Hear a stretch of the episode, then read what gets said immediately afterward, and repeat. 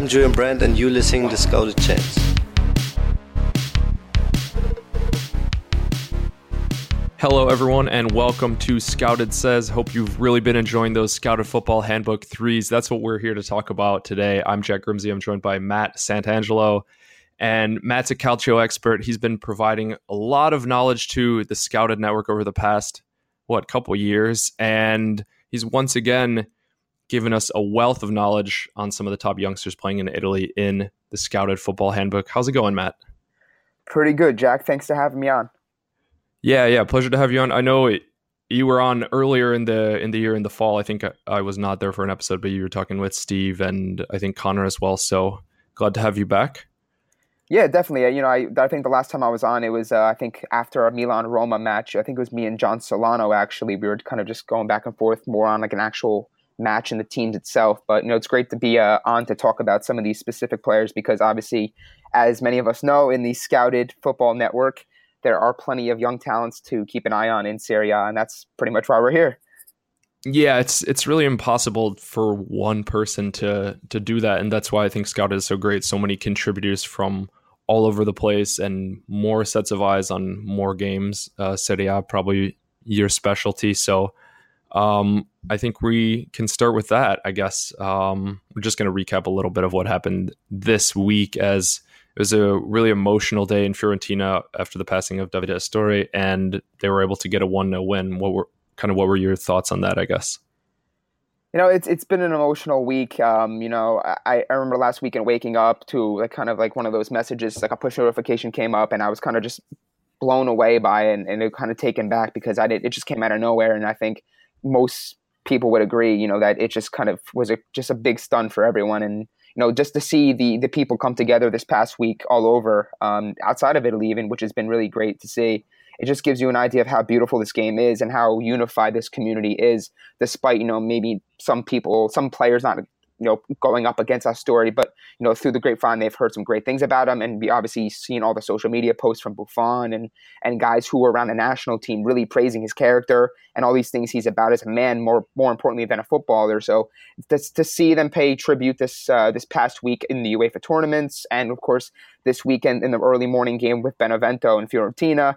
Uh, great tribute. It, it, was, you know, very touching, and they done it. They did a fantastic way of, of, of honoring him, and you know, I just think that's kind of one of the things I, I do love about this game so much is that, you know, aside from rivalries and, and, and you know, performance on the pitch, there's there's the the human element to the game that we sometimes tend to overlook in a game where there's so many numbers, there's so many you know, transfer fees, you know, big money moves and things like that. It's great to see, you know, us come together as a football football community all over and just really honor the man because he was was a a, a true um, a true leader, a true father, and, and someone who really is a, a beacon of of class and, and character for everyone.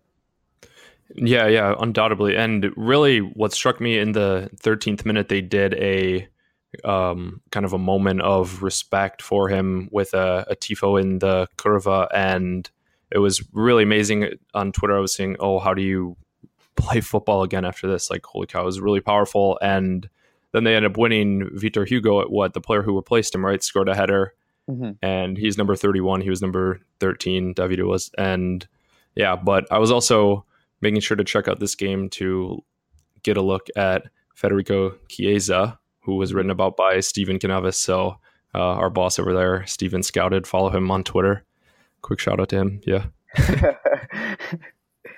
Yeah, you know, with with, with Chiesa, um, you know, he's he's been one of those players that's been on the radar for a few years now. Of course, last year was one of the was one of his first seasons where he really got more than a, a little bit more than a sampling of of top flight football. You know, obviously since Bernardeschi left to Juve, he's been the kind of the guy the next in line and really supposed to be you know one of Fiorentina's like crown jewel like guys to lead them into the next generation. And I think you know when you look at their roster, there are some talented players, but when you look at you know specifically what we're talking about and is that under 23 bracket, there's really few players in Italy that excite excite us more than Chiesa. I think he's not only going to be a pivotal part to the Viola moving forward, but I think he's going to be a guy that you're going to start to see him, you know, get in that conversation of uh, the, the, the senior national team, and I think that's very exciting as well with these friendlies coming up against Argentina and England. I, I'm curious to see if Di Biagio looks that route because I think, you know, as we're going to probably get into with Cutrone and some of the others, that lower that under 21 bracket of, of, of youngsters, it has quite a quite a few names to look at,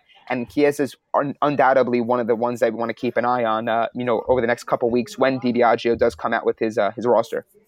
Yeah, definitely. And I think that's one of the things that's been so exciting about Serie A this season. You know, we saw Italy missing the World Cup, unfortunate, but it's an opportunity to get some young blood into those teams and or into the national team and into some of these teams across the country. So that's what we're all about at Scouted Football, and it's it's been good to see that there.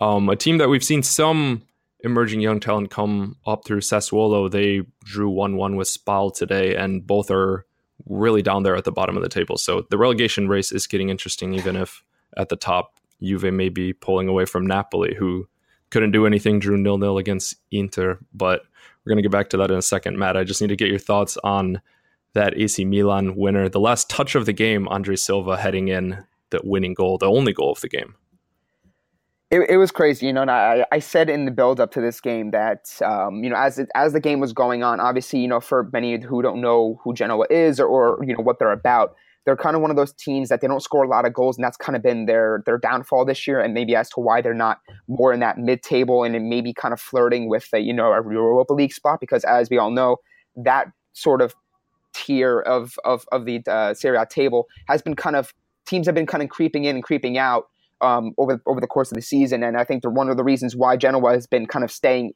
afloat and kind of uh, being, but also being somewhat overlooked, is for the fact that they don't have many big name players, but you know, with the exception of maybe Mattia Perin and Net, who's been sensational after coming back from two major ACL injuries. Um, they've only enter this, entering this game. Excuse me, they only conceded 27 goals, which is only uh, only four teams have conceded less. So it gives you an idea of how tough they are to break down. So I, when you get when, when you throw a keeper of Perin's uh, you know caliber in net, it's going to take something special to beat him.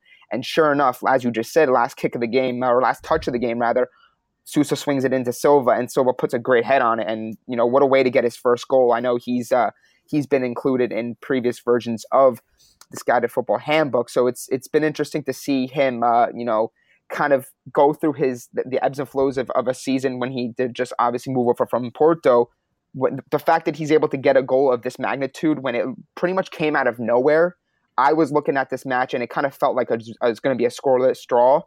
Luigi Ferrari Stadium is really difficult to travel to, and I think that's kind of been um, you know a difficult venue for for many top teams in Italy, not just Milan. So when they were able to find the winner so late, it was it was kind of felt like one of those games where it you know based on this season how it's going, it kind of felt like all right, maybe this is maybe it's bound to happen. Maybe it's destiny. Maybe Milan are supposed to maybe finish top four. So it's going to be curious to see what the fallout is of this goal. But nonetheless, it, um, Silva gets the monkey off his back and he gets his first Serie A goal after you know getting a quite a bit of pressure on Twitter from uh, you know rival fans and you know the whole uh, Brignoli has more goals than Silva and things like that. So yeah, now he has as, as many goals as the Benevento keeper yeah, yeah, it's it, it, was just great. It, it, was just great to see Silva kind of get get that weight lifted off him and get a big goal for Milan, and, and more importantly, get the victory because obviously, as you just said, Inter Napoli 0-0. Lazio dropped points, and if it wasn't for Immobile's last minute winner, um, they you know think they could have probably been having gained a little bit more ground. But good weekend for Milan nonetheless, and they do it in dramatic fashion. Yeah, and then with that, the makeup game to be played against Inter. They're five points behind, win the derby, and they're just two points behind. So things starting to get really interesting there. Uh, Milan passing Sampdoria as well, who got thumped really by Crotone 4 1. That was a surprise result to me. Yeah, Samp is another team too that you know that we always you know I've been praising them the entire year. Before Giampaolo's done a fantastic job with that team. Obviously, they have a they always have an influx of new names that come in through the team each year because they are getting they are one of those teams that can't really hang on to their big names. They get plucked to their big stars every summer. Patrik Schick, Skriniar left last year, both featured in this handbook as well. But they do have some big uh, some talents to keep an eye on. Of course, Torreira, Kownacki, just to name a few. And you know to see them the, the, the stark difference between their home form and their away form it's it's staggering to say the least. And you you you wonder if they were able to be at least half as good as they are on the uh, at home as or excuse me half as good on the road as they are at home where they would be in the table maybe flirting with the top 4 but to lose 4-1 to Crotone who you know they needed obviously a big victory today because they're in the relegation battle um, after such a crazy escape last year. It's kind of odd, but I think it's kind of been the trend for Serie A. It's so difficult to predict who, what teams are going to show up each weekend, how matches are going to go out, and I think and I guess it comes down to you know, football and that you have to play every game, and you really never know how things are going to transpire. So you know, to see a four-one uh, scoreline is pretty pretty awkward. Yeah, yeah, and as you mentioned, Sampdoria just just as good of a record as Napoli at home, both 10 wins, two draws, two losses. Napoli just one goal better than them and tied for the second most points at home behind Juventus. But on the road, Sampdoria all the way down in 15th with only 12 points picked up away on the season. So, yeah, as you mentioned, that's it's crazy how much it can fluctuate. And you've got a lot of Sampdoria players in here or and former Sampdoria players as well. But I wanted to go back to Milan and start with Patrick Cutrone, the 20 year old striker who's he's a local lad. So that's I think that's always good to see, and they really love him at the San Siro. Yeah, Cutrone is one of those guys. I think I, I, I, tell all my friends who are also football fans, you know, maybe not necessarily Italian calcio, but they like, you know, maybe English football, Spanish football. And I always tell them, you know, there's something special about seeing one of your own come to the system and, and, and thrive and be a, a, hero player, if you will. And Cutrone's been nothing short of that this year, scoring big goals when they need them, winning games by himself. Again, of course, specifically just to point out the uh, the Coppa Italia derby victory over Inter, um, you know, last year, late last year. It just when you see those moments about him, it's it's kind of makes you love the player even more. More so the fact that he obviously is a good goal scorer and has that kind of Inzaghi s type, uh, you know, mentality where he just seems to be in the right position at the right time. You know, beyond his goals and his his assist, there's this you you know he has a movement. He knows where he has to be. He knows where the ball is going to be. He knows what position he has to take in the final third, and those things are you can't you can teach them on the maybe on the training ground, but to have the instinct to know where to execute that and to make that happen throughout the course of a match and to adjust, I think is a little bit difficult. And I think for a 20 year old to be doing that so early in his first year as Milan striker, I think it's a testament to what you know his his maturity is, but also the ability, um, excuse me, the work Gattuso's done to kind of really elevate him. Because even under Montella, he was pretty good, but you're really starting to see the two bond together, and Gattuso sees something special in him, and I think that's kind of showing on the pitch that he's has that it factor about him that you can't teach. And when when you see some of the way he the way he carries himself, he's he's not cocky. He's he's he's very confident, and he has a, a specific drive about him that you know it's it's easy to like him and it's easy for for anyone to appreciate his play beyond goals. And i think when you see a guy so young doing it it's very impressive. Yeah that's what you said. Don't focus on goals and assists even though the numbers are there. And i really like what you said. It's pretty much when he's got it if he can play like he's good enough, you know, if he's old good enough, he's old enough, whatever. I'm stumbling over my words, but yeah, it's he carries himself with kind of a swagger, and it's almost akin to Kylian Mbappe, and you know his movement is unteachable as well. We saw him break onto the scene, I guess, maybe a year before Cutrone, but among under 20 players, Cutrone was only second to Mbappe with 14 goals by the end of February. Mbappe had 16, so not bad company for him. Um, yeah, in, in Serie A, it's been six goals in 18 appearances. But yeah, you said he's really shined like in the Europa League and in Coppa Italia.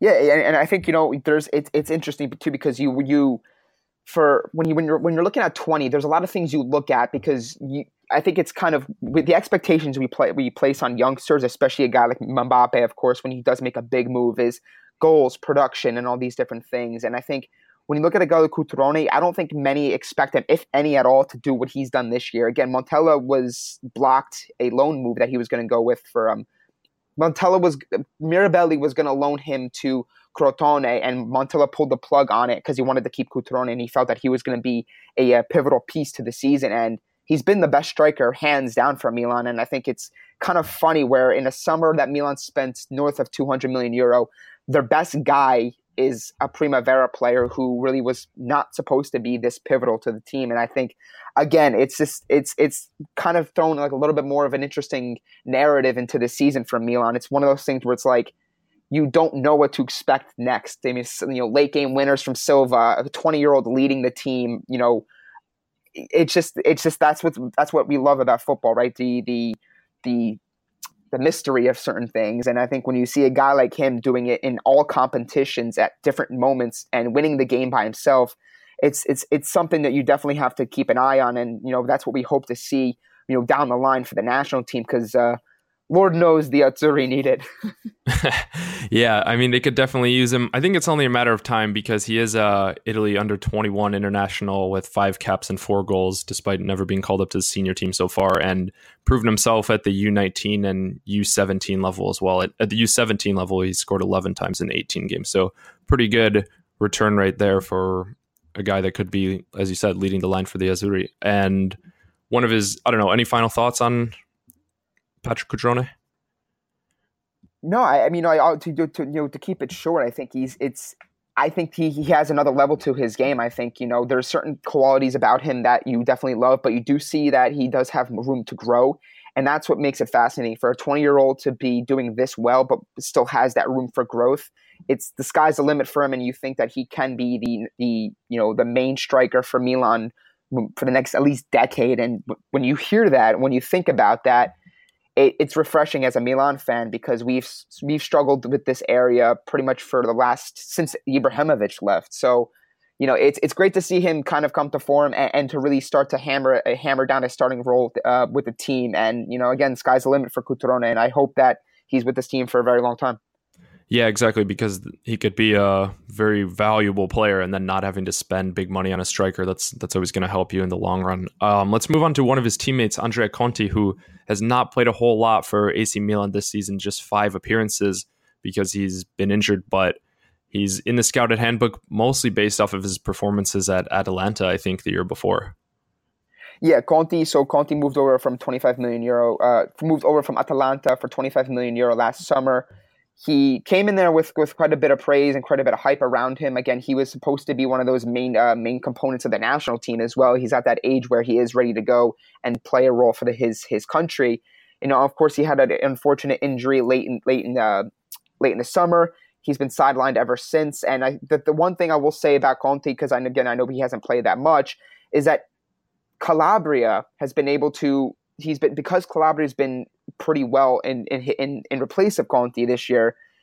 It's it's been given it's giving Conti a little bit more of an extra time to kind of not be rushed back, not be expected to play a big role in the team, and have that pressure of of, of instantly impacting Milan because the expectations were with this Milan defense was to be one of the better, best defensive units in Serie A. You get Bonucci, you get Musacchio, you get Rodriguez, and you get Conti. You spent almost 100 million euro on four defenders.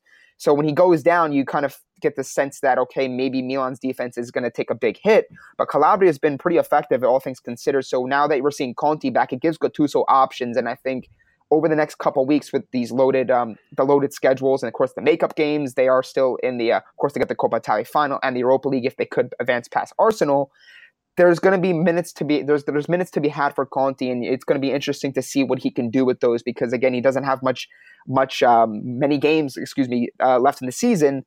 But again, I think he still could play a big role in what Milan wish to accomplish. Yeah, it's going to be like a new signing, I think, a little bit in some ways. And for the team in the second best form in Serie A, four wins in their last, or four in a row, I guess, of their last five as well. Just one draw behind Juventus, who've won all five. Um, they they really need him to make that push, I guess, if they're gonna try to go for the top four and maybe try to overturn that two goal deficit as they head to Arsenal.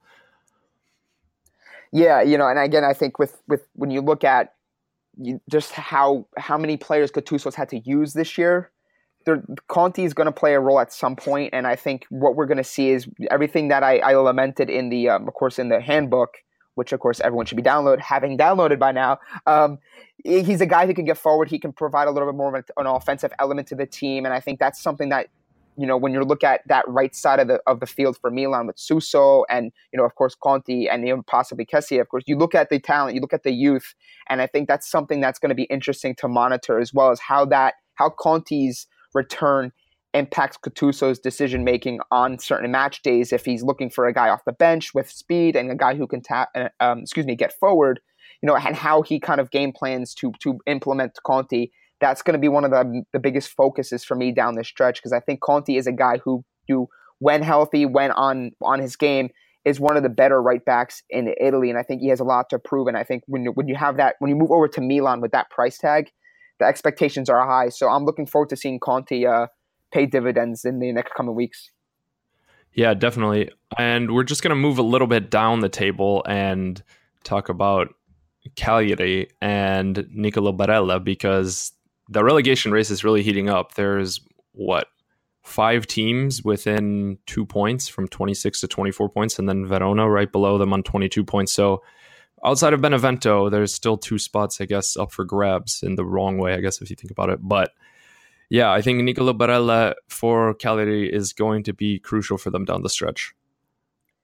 Yeah, he's he's one of those players. You know, I've he's he's taking dramatic steps forward as a player over the from last year to this year, and I think he's one of those guys that you're starting to see his versatility throughout the season. The guy could play pretty much anywhere in the midfield. Um, some kind of believe he you know could be like an attacking midfielder type because he does move pretty well. He has great balance, can pick out that final ball. But when you see the role he plays with Cagliari for a team that doesn't get a lot of goals, create a lot of opportunities, they really need they really rely on him to be that engine, the guy that makes the entire team tick. So you're kind of seeing take a little bit of a deeper role kind of be the orchestrator sometimes. But again, if it gets later and they need to chase a goal, sometimes they'll charge forward and try to make things happen in the final third. When you see a player like this and show show his versatility week in and week out at this this young age, yeah, he's twenty. It's, it's, That's so much 20, responsibility. It's, it's it's twenty for a twenty year old to be doing this on a team that really doesn't he doesn't have many options around him. It's a testament to to the quality player he is now we're on the conversation if we're on the we're going to be talking about his his possible future because I know some people are going to be saying, well, if Cagliari can't stick around, is he really going to be want to be a part of that when he's going to have you know the, the the Juves, the Romas, Milans, Inters of the world looking for his signature and you know possibly looking to get uh, pay big money for him? Will he want to stay on for that? I think for me, if we're talking about what his future holds, I think he would be best suited to stay another year even if he go, even if he does move in a little bit of like a Caldara similar move where he agrees to move in the next year and stays with that with that team for that another year to kind of get that polishing and kind of round out his game. I think that would be his best interest. But again, when you have a guy like this who's this talented for Cagliari, they may not want to take that risk, especially if he has a drop in play. And of course, if they do drop to Serie B, that kind of may takes that may take a little bit of a hit on his stock. So it's going to be interesting to see what his his summer looks like. There's going to be plenty of interest, I think, abroad as well. We're starting to see what what the market is for a versatile box to box midfielder. You know, we saw Kessié, we see it, you know, even with a guy like um, you know Ryan Golden, uh, Radja Nainggolan, who's been you know obviously an older player, but those the guys of those elk they they they tend to get a lot of interest on the market because of what they can bring to a team and how they can open things up. So Barella is one of those guys I've been watching for for quite some time, and I think you know he's got a future in the national team as well. Yeah, and when you have someone, and sorry, he's 21, not 20. That was my mistake. But when you have someone that young playing in Serie A, you know they're going to know tactics, so that can be really helpful if he's going to move to England, for example. I don't know if where the interest has been coming from, but could see him moving there. And like you said, uh, definitely a future with the Azzurri. He has three Italy under 21 caps, and he's been getting three plus caps at every youth national team level since the U15s. I think that that was included in the profile you did of him. Yeah, he and I think there's, and I think he again, he's going to be one of those guys like similar to Cutrone, who I think sooner rather than later will wind up breaking into the national team fold, even if it's for friendlies, even if it's just for regular call ups or, or camps and things like that. I think Again, we obviously have to see who the permanent manager is going to be. That's also something to keep an eye on as well.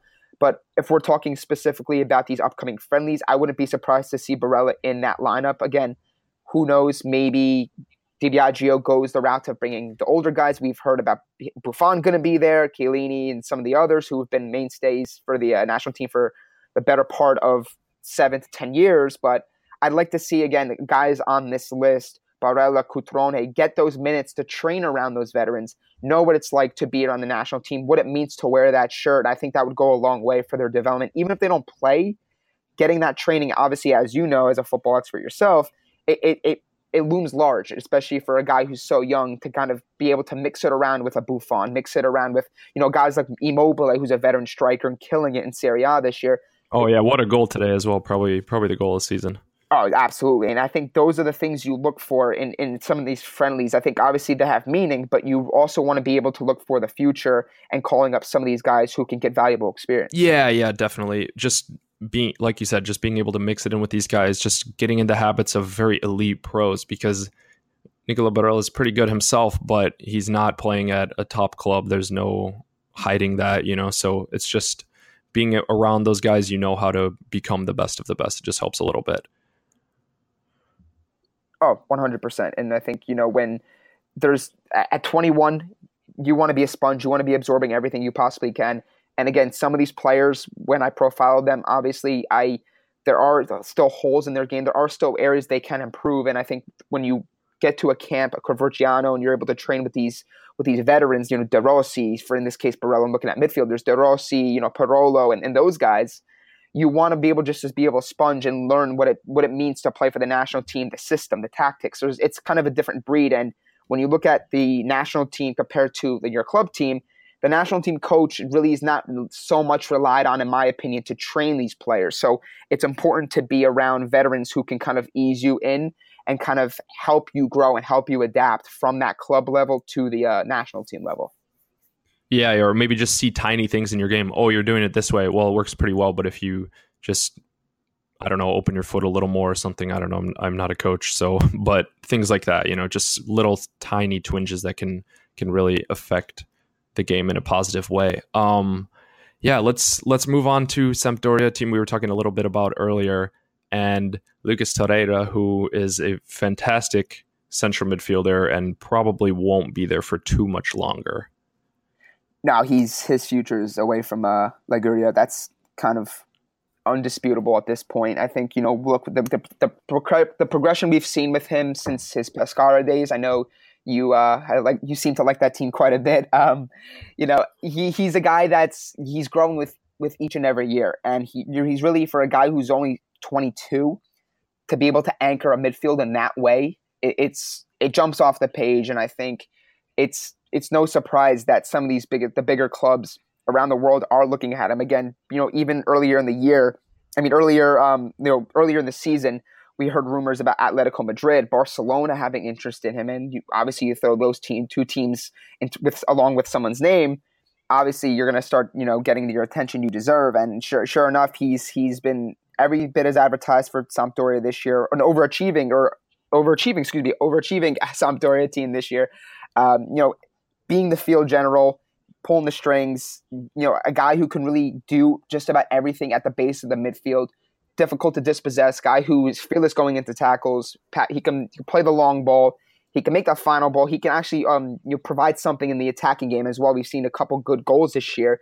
One of them was the um, a, a, sensational goal against Juve. And I get it. You're just starting to see a star be born um, at a team like Sampdoria, and it's kind of been the trend for Sampdoria. All these players, again, they they're one and duns, but they're really becoming stars overnight. It seems Skriniar again moved over for one million euro to Sampdoria had a great year. It was sold for 25, and now all of a sudden Manchester City and some of the other bigger clubs in Europe are after him. So it gives you a little bit of an idea of what Sampdoria are able to do with these young guys and where they're directing their scouting efforts. And I think, you know, when you look at his entire skill set and all the teams interested in him, it's it's it's it's for a reason. And again, I I, I one of my favorite players in Serie A, probably next to Cutrone, the, my most favorite player that I profiled.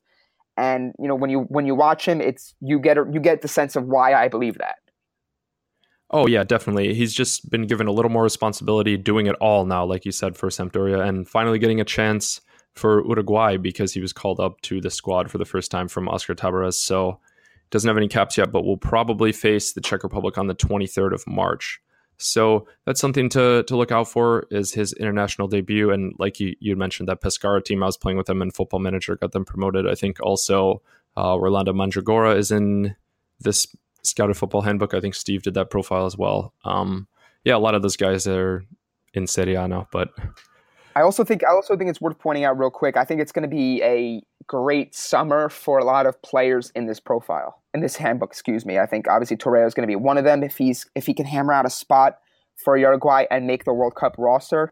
Obviously, that's going to be you know a, a big. It's going to play a big role into maybe what his future holds and where he really lands. I think you know when you we've seen it time and time again how younger players and you know players kind of kind of been overlooked at some point maybe where they because of where they play how they use these main stages like the euro or you know the copa america or you know in this case the world cup to leverage that into a big move. We've seen it each and every pretty much each and every tournament. I think Torreira could be one of those guys where if he does play a big role for uruguay maybe gets a couple appearances and shows some promise that he really kind of gets that little bit of more of that boost in stock and really jumps on the page um, as a well-known player, not just a young prospect with potential.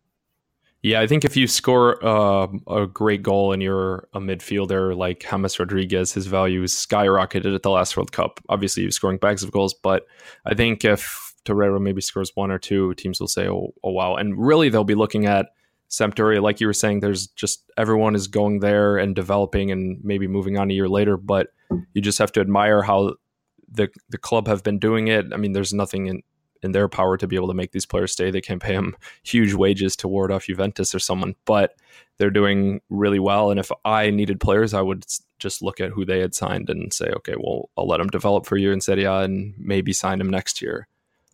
Yeah, and I think, you know, Torreira, you know, again, just to kind of wrap up what his future may hold, I think there's obviously a possibility he does stay. Although I do think his skill set translates to obviously Spain, maybe not so much England because I think his his small stature may turn some teams off from paying big money.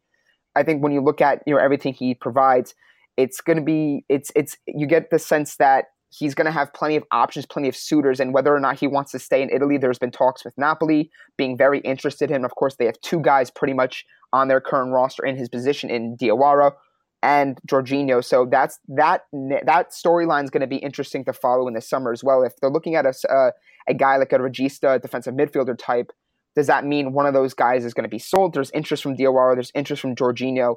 So that's something to keep an eye on. His agent's been very vocal about, you know, Napoli being one of the teams he does like. So that's something else to keep an eye on is is, you know, where he lands and what opportunity what what team gives him the best opportunity to continue to grow and continue to be a great um, great player because with a Torreira, he could possibly go to a team like Napoli, play two or three years, and at 24, 25, make that next step to a say a Barcelona or to an Atletico Madrid. So sky's the limit for him as well. There's he's probably one of the guys that um, you definitely want to keep an eye on in the summer uh, if he does make the World Cup roster.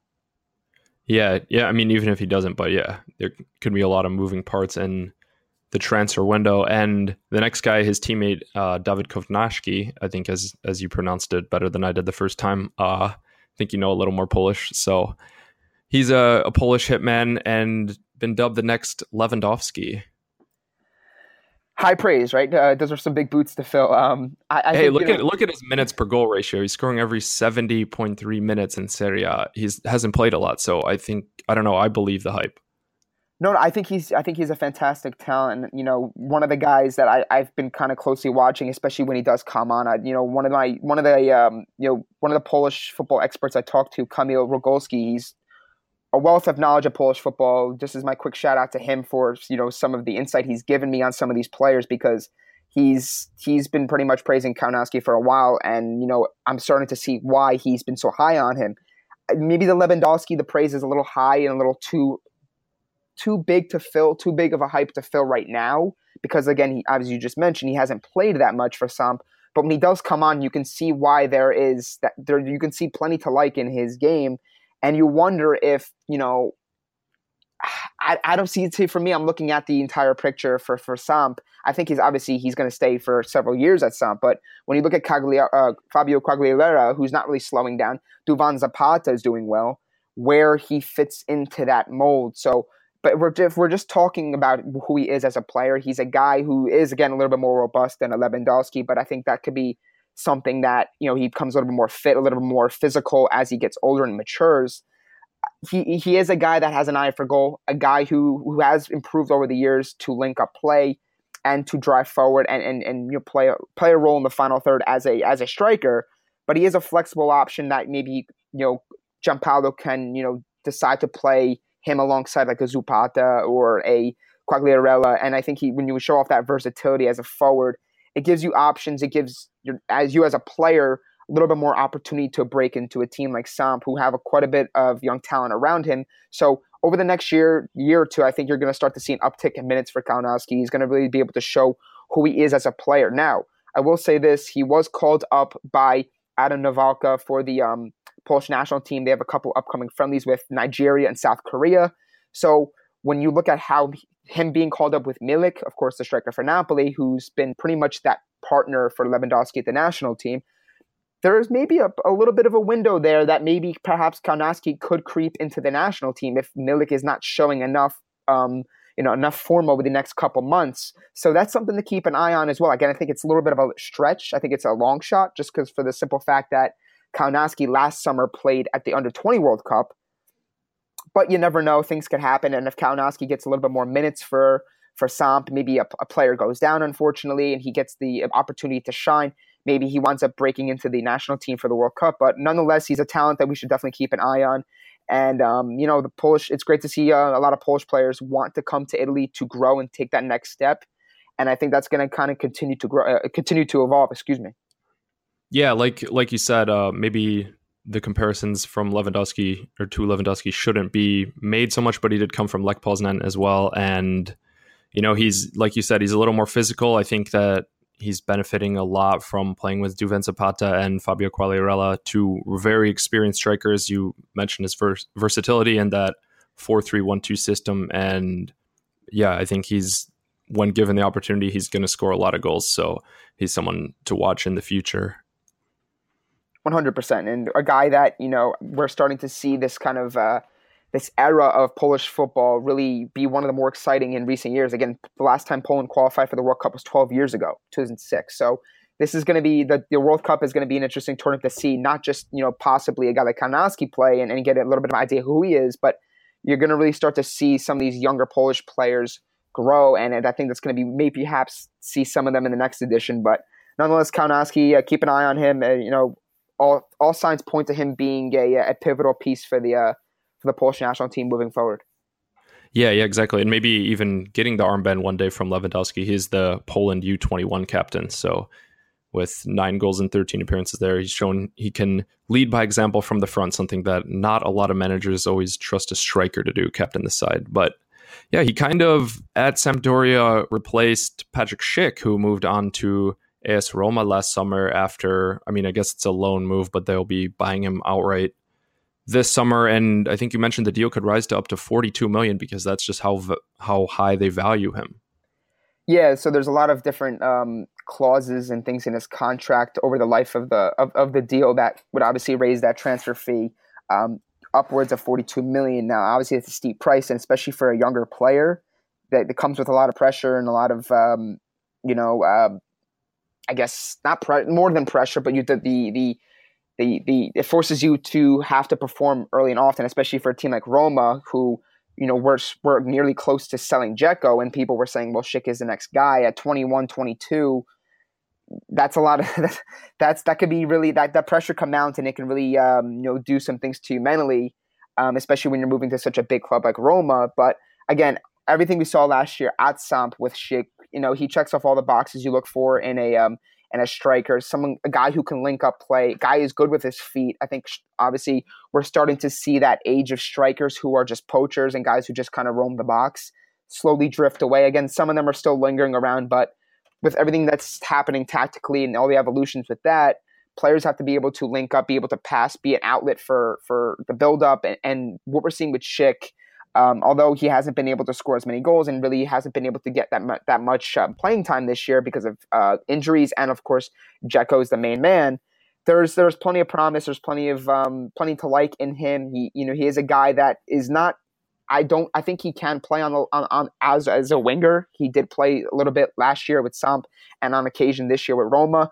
But he translates more as a central forward, a striker, a guy who um, you know can can finish his chances in the box, can strike clinically from outside the box, and when you when you see him play, he has this. It's certain. It's he's not the quickest guy, but his movement, the way he gracefully, you know, is able to put himself in position for a shot and to try, you know, test the keeper.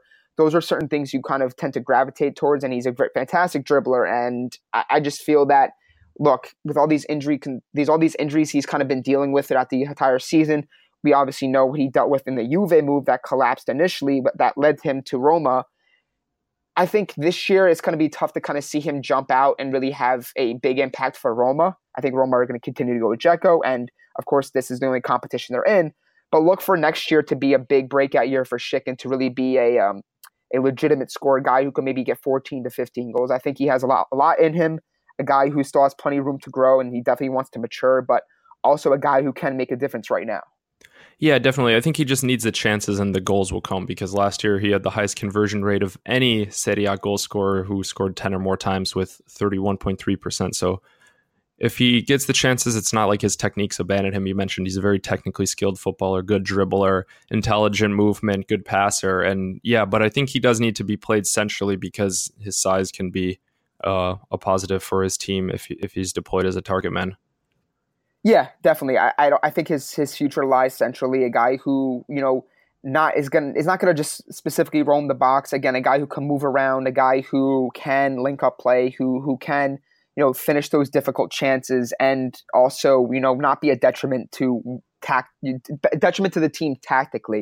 You know we've seen that some you know over the past couple years with you know with Milan, if you will, with Bacca, and you know, of course this year Kalinic has been pretty pretty slow and kind of slows things down and kind of you know is really more of a a negative to the team than anything else in terms of the buildup.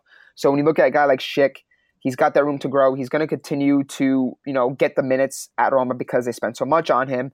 So it's going to be fascinating to see how he grows from this year to next. But again, you know, he's a guy with plenty of promise and a Czech football, a Czech Republic footballer that you know it's he's got a lot a lot of hype around him, uh, including several others like Jakub Jankto um, and Antonin Barak at Udinese. So for if you're a Czech Republic fan, there's plenty to like with the national team, and I think you know next year is that one year where Schick can break out and start to really solidify himself as as one of the main uh, main men with uh, with Roma.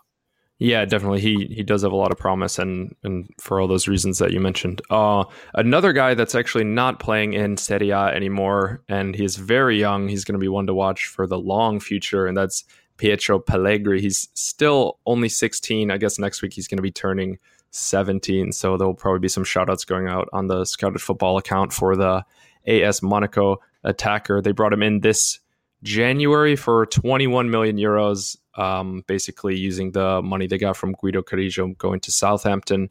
And yeah, this guy made his debut in Serie A at 15 years and 280 days old. So, Matt, why is this guy so special? he's I, I, compared him to like the the striker version of Donnarumma, a guy who's so young, he has a little bit of like that baby face to him. But at 16 years old, the guy's like 6'3", 6'4". It's it's ridiculous to see some how some of these kids are growing. I don't know what they're putting in the food there or, or the vino there, but um, you know he's a guy that you know you when you look at him, he hasn't gotten a lot of minutes. You know over the past couple years. You know with Genoa, of course, but he is a guy that you know has been getting plenty of attention again for his size and much like Moise Kean, a, a, guy who promises to be a pivotal piece for the national team. Again, 16, 17 years old. They got plenty of room to grow. They got plenty of years ahead of them. So to think about making a senior team appearance is kind of um, it's on the back burner right now, in my, my opinion, and I don't think it's going to come that soon for Pellegrini, because just because again, Belotti, Immobile is still pretty young, Cutrone is still there as well. But Pellegrini, when you look at him, a guy who he's physical, he's strong, he's and for for someone so young to see some of these things, those bode well for his future. A guy who can last in a physical league, a guy who can finish in, in the final third, and a guy who, what we all look for is a guy who can continue to grow, who's not, you know, this is not his ceiling. He's a guy that, you know, with a, maybe a, a better supporting cast around him, again, Genoa compared to Monaco, there's obviously a big difference there.